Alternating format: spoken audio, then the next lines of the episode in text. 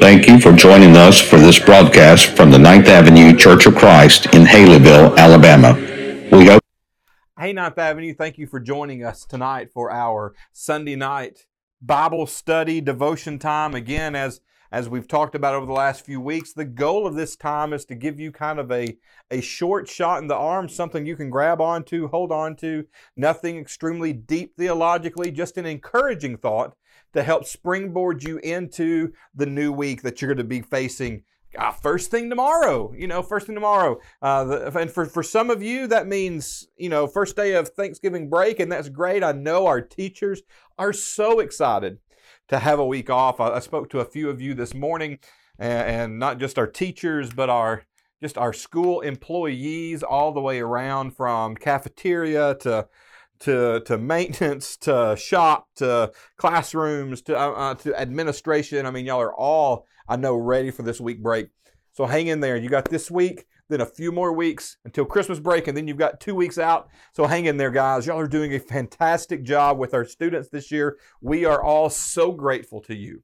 So grateful to each and every one of you. And, and we could not love you more for the work that you've put into it this year. So enjoy your week. Enjoy your week off. Uh, we, we've got um, a lot of just, you know, it's, it's the end of the year. It's the end of a crazy year. Not that 2021's all of a sudden just going to be like nothing bad happens, but it is it is nice to maybe come into a time of year where, where maybe just naturally there's more positiveness. And, I, and I'm glad that we get to be in that time of year. Thanksgiving this week, I hope you enjoy your time with however you may be spending your Thanksgiving. I hope that you take time to truly just think about how blessed you really are, even in challenging times. Okay, so tonight we're going to break away from Psalms and we're going to go to the book of First Thessalonians. Okay, the book of First Thessalonians. I know we've talked about First Thessalonians back several months ago, but Look, First Thessalonians has uh, the, the beginning of the book, the beginning of chapter one, or all of chapter one is is right up there with uh, my favorite chapter in the Bible had always been Luke chapter 15. And then I really got to studying the book of First Thessalonians, and chapter one of the book of Thessalonians is right up there with me. So I wanted to, to as we're going through talking about just certain words, and I wanted to to really hone in on some words here so we talked this morning, this kind of maybe makes a connection. We talked this morning about how when you're coming out of the valley, how important it is to get back to work. And this passage is really about, about that work a little bit. You know, what does a church really look like that, that's growing? And so he says in 1 Thessalonians chapter 1, starting verse 2, we always thank God for all of you and continually mention you in our prayers. And I love that about Paul. I've always wondered how long Paul's prayer list was because he's always praying for other people. But this really isn't the core of what we're going to talk about, but it's so important for us to be praying for each other, be praying for each other in this life. Uh, praying for our church family. But verse 3 we remember before God, uh, before our God and Father, your work produced by faith, your labor prompted by love, and your endurance inspired by hope in our Lord Jesus Christ. Okay, so we're going to underline three words together tonight. We're going to underline work, labor, endurance, and then faith, love, and hope. Okay, so let's talk about these words. He starts out and he says, We, we remember. We remember you before God for some specific reasons. Number one, he says, Your work produced by faith. There's our first two words work produced by faith. Now, we have two words here work and labor. And in many ways, we kind of equate those to the same thing. But work in, in the Greek here carries the idea of accomplishing a specific task. Okay, so it's this idea that you have a job. Okay, I want you to understand tonight.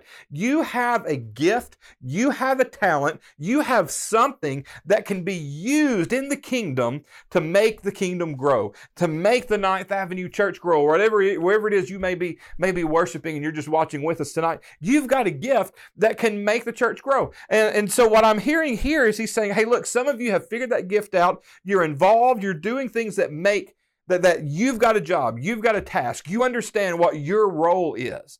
okay? And you've jumped in there and you have just worked. You, you've you've you've you've done the things that need to be done. You've organized you've prayed you've you- you're using your talent and your gift. And he said that work he said it's just awesome.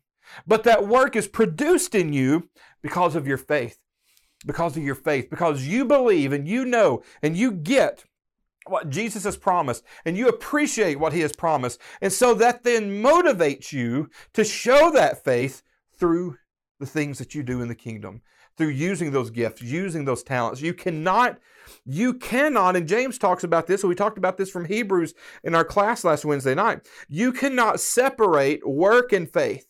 Work and faith. Faith in our life produces work. We believe in God. We understand what He has said. So therefore, we are motivated to work. And as we work, we're going to see more good things from God, and it's going to help our faith grow, and we're going to work more. Okay, so it's it's uh, James says you can't have one without the other. And he's pointing out here, he's saying, Your work is so great that you're known for it. And the reason your work is great is because of your faith, because you have such great faith.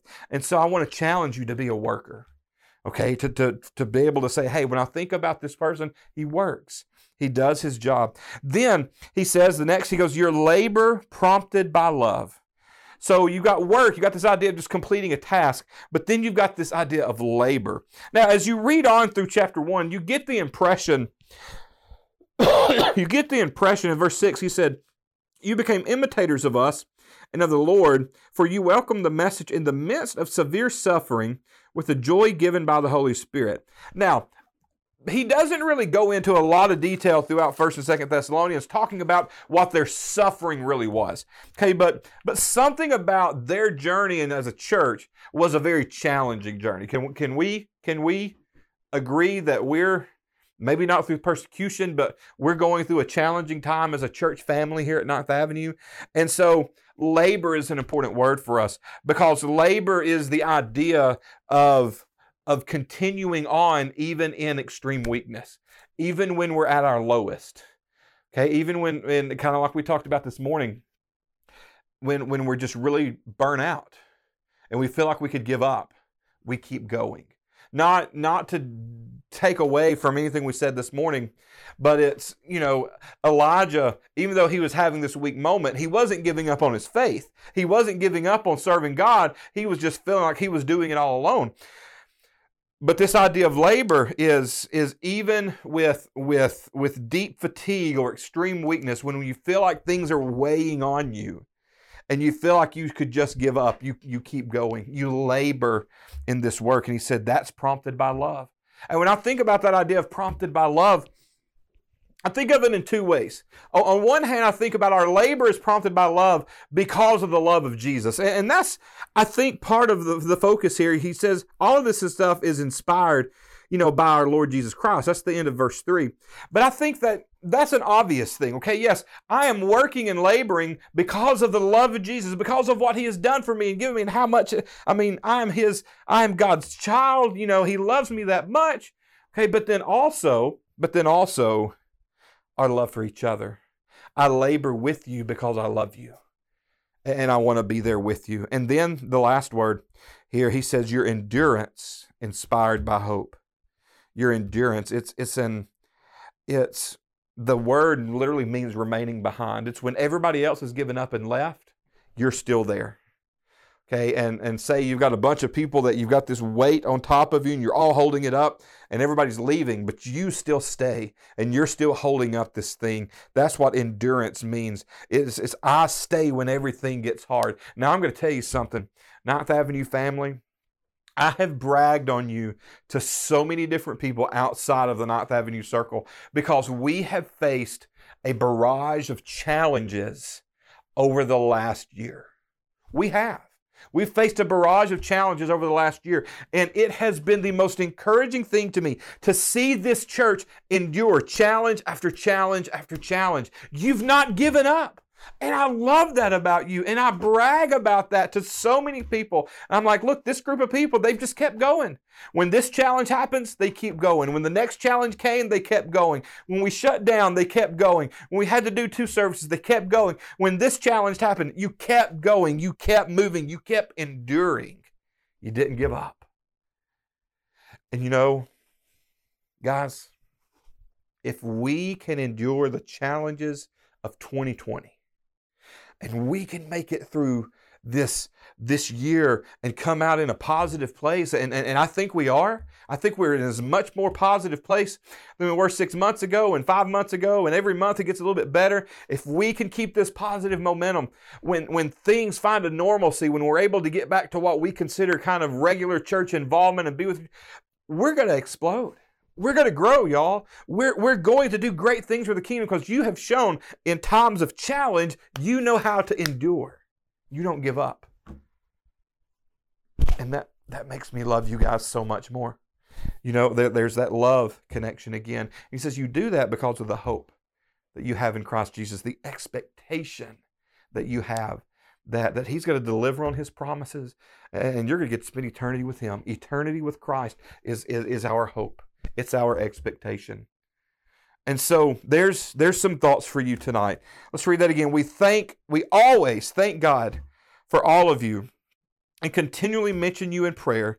We remember before our God and Father your work produced by faith, your labor prompted by love, and your endurance inspired by hope in our Lord Jesus Christ. All right, that's what I've got for you tonight. Thank you for being with us. Let's close with a word of prayer. Then the lesson is yours. And then I hope you have a great Thanksgiving week. God, thank you so much for just being an amazing God that just loves us and forgives us and cares about us, God. Help us to be this type of church, this type of Christian that works, that labors, that endures. Help us to have great faith, amazing love, and a true expectational hope. We thank you for these words tonight from your scripture. May they inspire us to live a more positive life tomorrow. It's in your son's name we pray. Amen. Have a great night. Love you guys.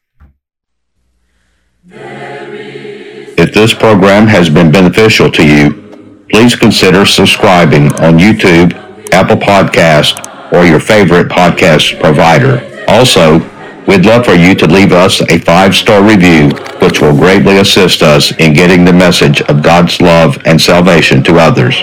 We'd love even more for you to join us in person. We are located at 2309 9th Avenue in Haleyville, Alabama. You can also check us out on Facebook, Instagram, and Twitter. Be sure to join us again, and until then, remember, we are a Church of Christ caring for its community.